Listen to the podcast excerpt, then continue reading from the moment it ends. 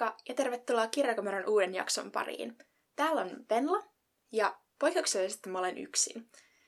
Meillä oli pieniä aikataulutusongelmia, joten me ei saatu Sofian kanssa äänitettyä yhdessä, mutta mua alkoi harmittaa, että me ei saatu jaksoa Pride-viikolle, tai ei oltaisi muuten saatu, niin nyt mä päätin kokeilla, että mitä tästä tulisi yksin. Eli ekanakin, me ei tällä hetkellä, tai mä en tällä kertaa ole Oodissa, mä oon ihan omassa huoneessani, joten toivotan, että tää on suunnilleen siedettävä ääni, eikä tää ihan hirveästi kaiju, tai perheisen tänään ei kuulu tähän. Mutta jos tää on julkaisukelpoinen, niin sitten te saatte Pride-jakson vielä. Näin Pride-viikon alkuun. Ja tosiaan, aivan ihanaa Pride-viikkoa kaikille. Mulla tosiaan oli tarkoituksena antaa muutamia toteenkaarikirjasuosituksia ja sitten vinkata muutama Pride-viikon kirjallisuuteen liittyvä tapahtuma. Mutta aloitetaan niillä suosituksilla. Ensimmäisenä mä vinkkaisin teille Morgan Rogersin Honey Girlin. Ja tosiaan tämä kirja kertoo Graceista. Ja Grace on tosi, tosi tavoitekeskeinen 30 lähestyvä nainen, joka siis on opiskellut, mä en tiedä onko se tähtitiedettä vai astrofysiikkaa, mutta joo, opiskellut niitä. Ja nyt se on niin vihdoinkin ikään kuin päätynyt sen opiskelutiensä päähän. Ja se onkin yhtäkkiä aivan hukassa siitä, miten se voi elämällään tehdä, koska se opiskelu on ollut sille niin kuin se pääasiallinen, että se on halunnut näyttää isälleen, että se pystyy tähän ja niin edelleen. Ja tämä kirja alkaa siitä, että kun Grace on saanut opintonsa päätökseen, niin se saa lahjaksi matkan Las Vegasiin. Ja no, yllätys, yllätys. Viimeisenä iltana, kun ne on Vegasissa, niin Grace juo itse aivan umpikänniin. Ja sitten seuraavana aamuna se löytää kuvan itsestään ja toisesta tytöstä, tai naisesta. Ja ne on siis, siinä kuvassa käy ilmi, että ne on menneet naimisiin. Eli siis tämmöiset extempore häät Vegasissa aivan umpikännissä, niin että Grace ei muista siitä yhtikäs mitään. Ja, mutta se vaan näkee, että se on aivan ihastuttava nainen, jonka kanssa on mennyt naimisiin. Ja sitten se on vähän kahden vaiheella aluksi siitä, että, että pitääkö sen lähteä etsimään tätä naista ja niin edelleen. Ja jotenkin siis aivan älyttömän sulonen kirja. Ja jotenkin kun tässä on tämä tähtitiede juttu, niin tähtitieteessä on niin paljon kaikkea sulosta romantiikkaa aikaiseksi. Ja tosiaan, no ei sillä hirveästi spoilaa, mutta siis tosiaan kyllä Grace lopulta lähtee etsimään tätä naista, jonka kanssa on mennyt naimisiin, ja se löytääkin sen. Ja tosiaan tämä toinen nainen on Yuki, ja Yuki on siis, siis ekan on ihana pari, ja sitten toiseksi siis Yuki on, tota, se pitää podcastia itse. Ja sittenkin se puhuu niin kuin eksyneille ja yksinäisille olennoille sen podcastissa. Ja se jotenkin, se on siis niin ihana, ihania ne sen podcast-osuudet. Koska Yuki tosiaan niissä podcast, podcast-osuuksissa sit puhuu erilaisista hirviöistä. Ja se harrastaa hirvien metsästystä tai hirvien metsästystä. Tai siis se etsii mytologisia olentoja, joista sen podcastin kuuntelijat puhuu. Ja jotenkin se tuo mielestäni ihanan lisän siihen myös. Ja käsittääkseni tämä siis, mä olin katsonut, että löytyy BookBeatista myös äänikirjana. Niin mä todella toivon, että se on niin toteutettu silleen, että sen niin kuin podcastin, niin se on oikeasti siinä äänikirjassa podcastin kaltainen. Että se niin kuin erottuu siitä, koska se olisi aivan ihana. Mä en ehkä vielä kuuntele sitä uudestaan, mutta ehkä joskus. Joskus voisi tehdä niin. Mutta mikäli haluaisi sen ihanan kesäkirjan, koska tässä tosiaan joo, aika pitkälti sijoittuu kesään, niin jos haluaa romanttisen rakkaustarinan, niin aivan, aivan ihana valinta. Mutta sen ei ole suomennettu, mutta se ei tosiaankaan niin kuin, ei mun mielestä tullut vaikea lukua englanniksikaan, että se on aika silleen selkeä kannattaa, kannattaa siihen tarttua, jos yhtään kiinnostaa. Sitten mun toinen suositus on Sara Vallan monisuhdetta, parisuhdemerkintöjä polyamoriasta. Ja siis nimensä mukaisesti kyseessä niin kuin sarjakuva-albumi, jossa on, jossa on sarjakuvia Polyamoria liittyen nimenomaan niin kuin päiväkirjan muodossa. Eli tämä kirjoittaja ja kuvittaja Sara Valta, niin hän on itse polyamorinen ja on tämä, suhteessa pientä HPn kanssa, ja sitten HPlla on toinen kumppani Paju. Ja tosiaan siis niin kun, sarjakuva kertoo näiden elämästä tosi, tosi, tosi, tosi silleen päiväkirjamaisesti. Ja tämä sisältää myös siis niin kun, tässä on mielestäni ihan hyvä selitys myös siitä, että mitä polyamoria on ja silleen, eli jos ei niin kun, täysin tunne aihetta ja käsitteitä, niin siinä pääsee kyllä alkuun myös niistä. Ja tässä käsitellään myös jonkin verran aseksuaalisuutta, koska Sara kokee itsensä aseksuaaliksi.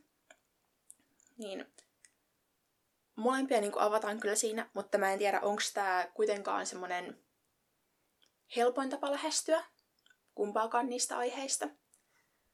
Mutta ainakin, siis mun mielestä oli siis valtavan hauska. Mä useammassa kohdassa siis nauroin vedet silmissä teet niin kuin mun näkökulmasta niin mahtavaa huumoria.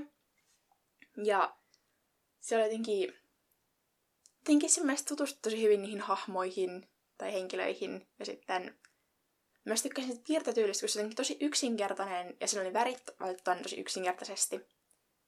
Niin se oli jotenkin miellyttävää lukea. Ja Sara Vallan löytää myös Instagramista. Nyt kun mä muistan, mikä se nikki on, ehkä Sarasade, Arts, jotain sitä luokkaa, mutta samoja tota, sarjakuvia löytyy myös sieltä. Et mikäli ei saa tota fyysistä kirjaa käsinsä, niin saa ainakin vähän tuntumaa siihen, että mitä, tai että millaisesta asiasta mä puhun. Sitten mä edellisessä jaksossa mainitsin siitä, että mä olen lukenut Heartstopperin kokonaan, niin samalla mä muutenkin päädyin selaamaan Webtoonia. Ja sieltä mä löysin, no en tiedä, pitäisikö tätä sanoa käyttäjäksi vai kirjailijaksi, kuvittajaksi, mutta kuitenkin Color Bee ja sellainen sarjakuva kuin Exception.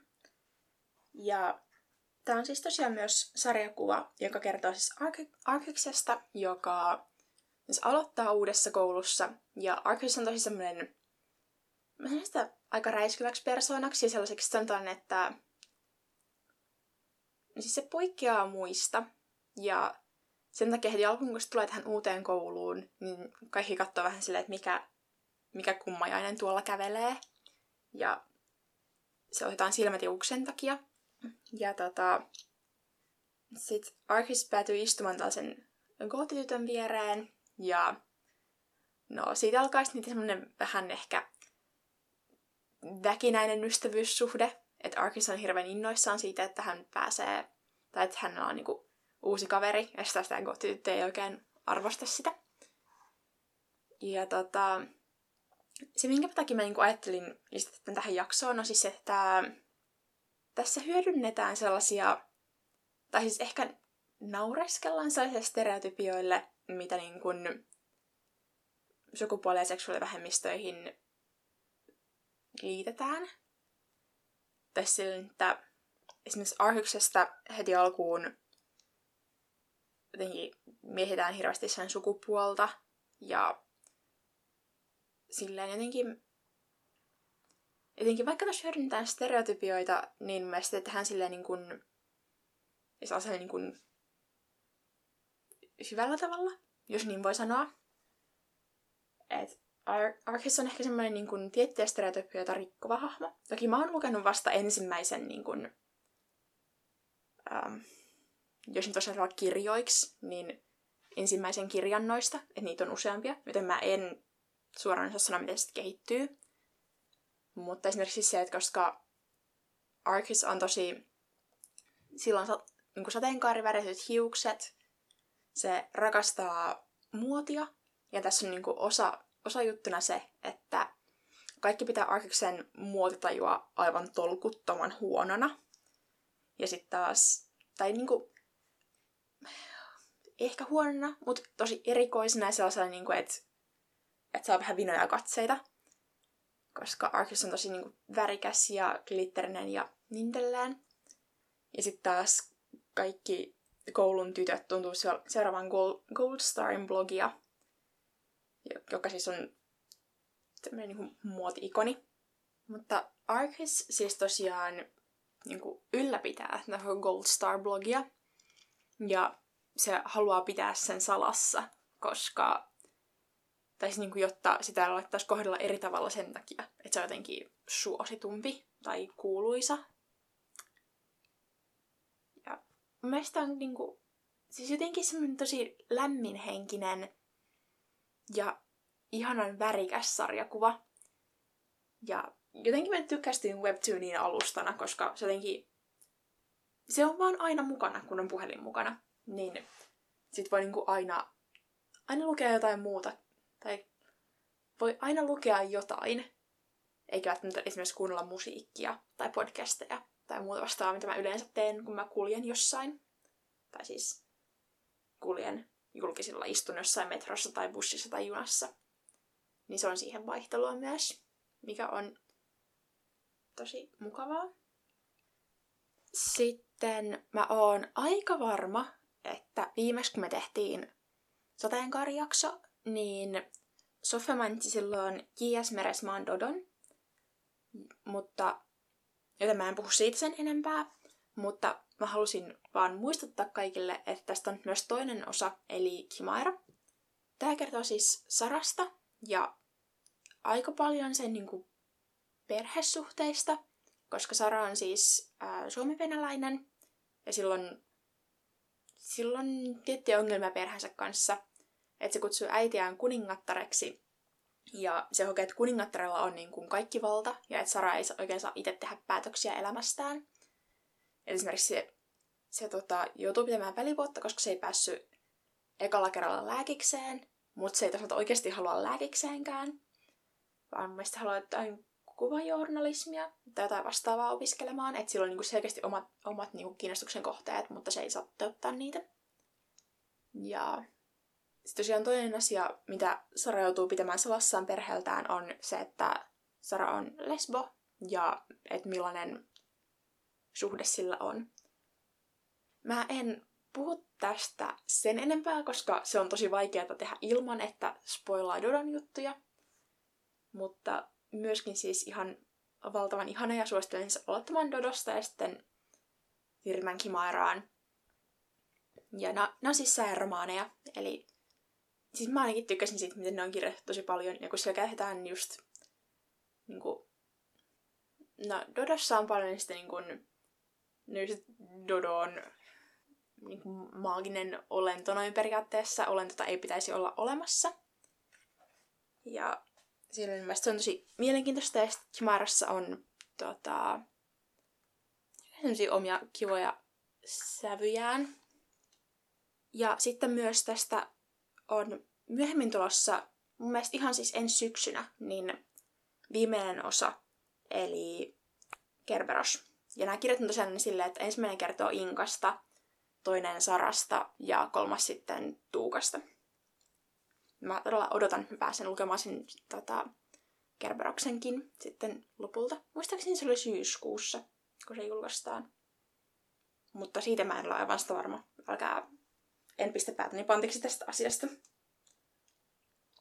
Toinen nopea maininta, jonka mä haluan tähän lisätä, on se, että Sini Helmiseltä on julkaistu tähän hurmeeseen jatko-osa Sysi. Ja no sitäkin on vaikea puhua ilman, että spoilaa ensimmäistä osaa.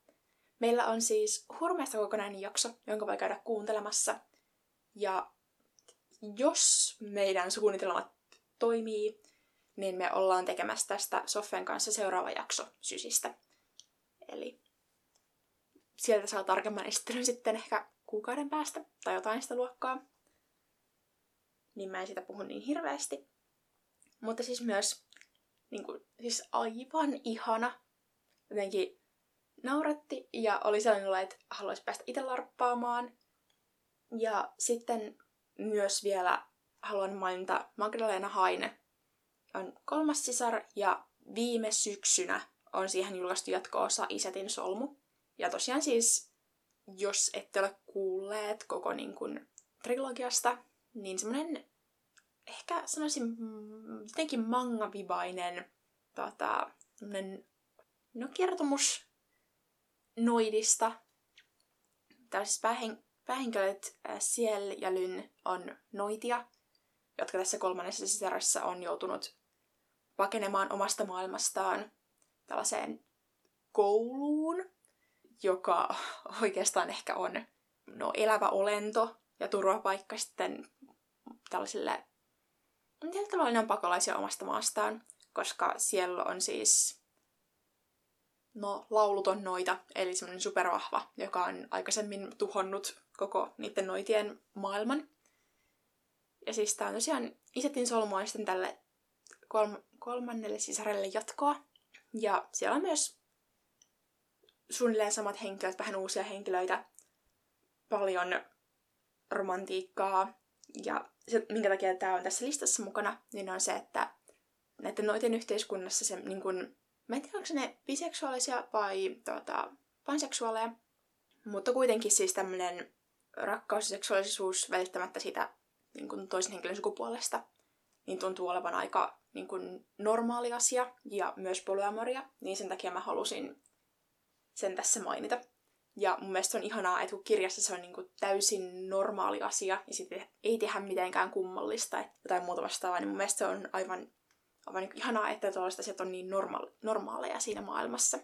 Sitten mä myös, mä en ole itse tätä päässyt vielä lukemaan tai tutustumaan tähän ollenkaan, mutta mä löysin tällaisen kiinnostavan konseptin, joka siis kirjoittajana on Laura Eklund Naga, ja kirja on siis Demi ja Ace, jota on siis sellainen, että, se on niin kuin, että on ainakin kirjasarja tietyllä tavalla, siitä on useampia osia. Ja tämä on toteutettu siten, että siinä on siis äänikirjoja ja sitten on YouTubessa ja Instagramissa niin kuin niihin liittyvää sisältöä. Eli tämä on siis, niin kuin, tätä ei saa ollenkaan niin kuin fyysisenä kirjana mistään. Ja mielestäni on jo tällainen konsepti tosi mielenkiintoinen, että yhdistää somea ja äänikirjoja. Ja sitten tota, ilmeisesti kertoo kahdesta parhaasta kaverista, Demistä ja Aceista.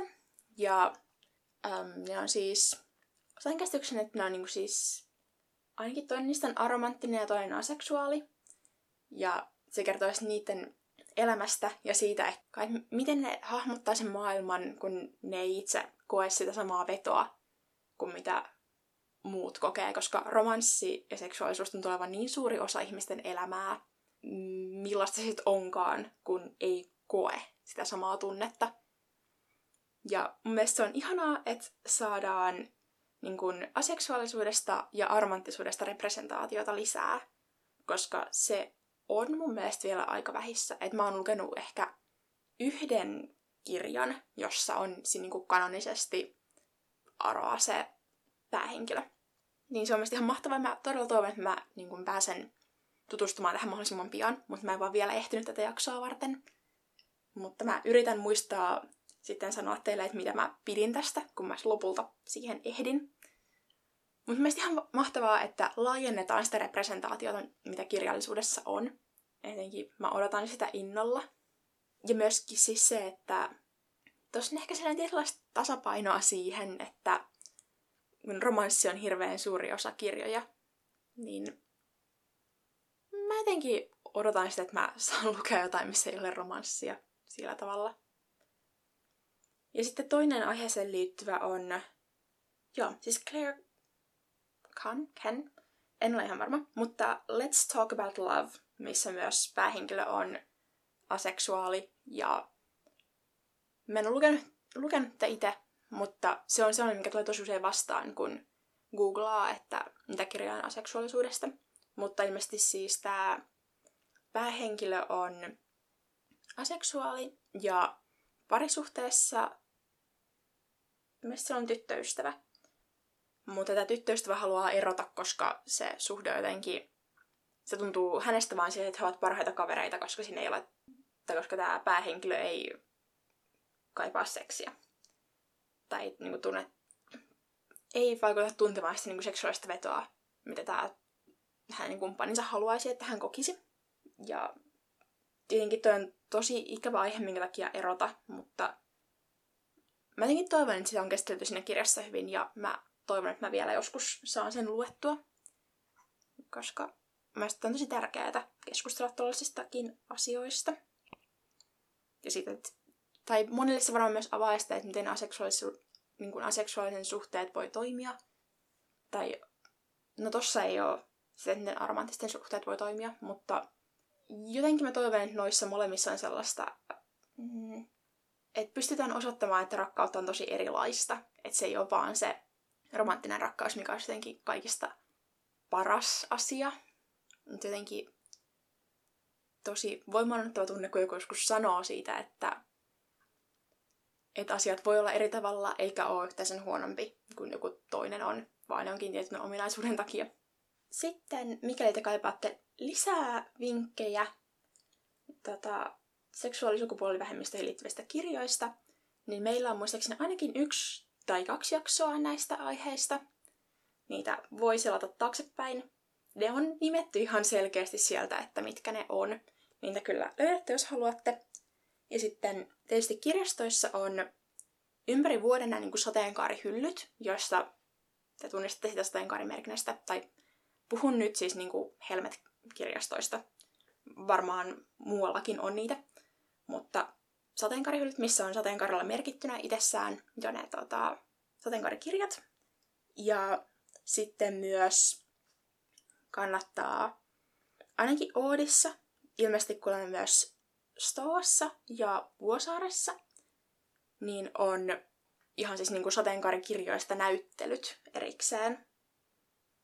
Niin kannattaa siellä käydä vilkaisemassa. Ja sitten mä olen taas ehtinyt unohtaa päivämäärän tuohon yhteen tapahtumaan. Siis ilmeisesti tuolla Vuosaaren kirjastossa on myös, tai ne järjestää niin kuin siinä Vuotorilla, mikä on Vuosaaren kirjaston edessä, niin ihan siis sateenkaaravan kirjanäyttelyn nuorille. Te varmaan löydätte sillä hakemalla sen. Ja tosiaan se on siis järjestetään ulkona, ja jos on huono sää, niin kirjastossa sisällä. Ja sille Päivämäärä on siis 28.6. kello 16-19. Sinne kannattaa suunnata. Sitten, sitten myös jos käytte Vuosaaren kirjastossa, niin siellä on queer-kirjan vaihtoa 27.6.-3.7. Eli jos teillä on ylimääräisiä queer-kirjoja, haluatte eroon ja haluatte vaihtaa niitä johonkin muuhun, mitä ette ole vielä lukeneet, niin sekin kannattaa käydä tsekkaamassa. Ja ja sitten mä huomasin vasta tänään, että tosiaan Kvääristössä, joka on siis, itse kuvaitsen queer-kuppilaksi, niin niiden tiloissa on 36. kello 15.30 queer-kirjallisuuspaneeli. Ja tämä vaikuttaa tosi mielenkiintoiselta. Tämä kuvaillaan siis, että tervetuloa seuraamaan paneelikeskustelua queeriedestä, identiteetistä ja kirjallisuudesta. Niin sekin on varmasti siis niin kuin, tosi hyvä, ja siellä on todennäköisesti huomattavasti parempia puhujia kuin minä. Mä toivon, että mä itse pääsisin, pääsisin sinne, mutta mulla on Pride-viikolla niin paljon ohjelmaa, että mä en vielä tiedä, että ehdinkö mä. Mutta mikäli te haluatte sinne mennä, niin suosittelen. Ja pahoittelut siitä, että nämä on hyvin Helsingin keskeisiä nämä mun vihjeeni tai vinkkaukseni. Mä lähinnä tiedän Helsingin tapahtumista, koska täällä mä asustelen. Mutta toivottavasti joku muu osaa mainostaa muidenkin Pride-tapahtumien ohjelmaa. Mutta siinä oli ehkä kaikki, varmaankin kaikki mun vinkkaukset tältä kertaa. Vielä aivan mahtavaa Pride-viikkoa teille. Ja kiitos, että kuuntelitte. Ja kuullaan taas. Moikka!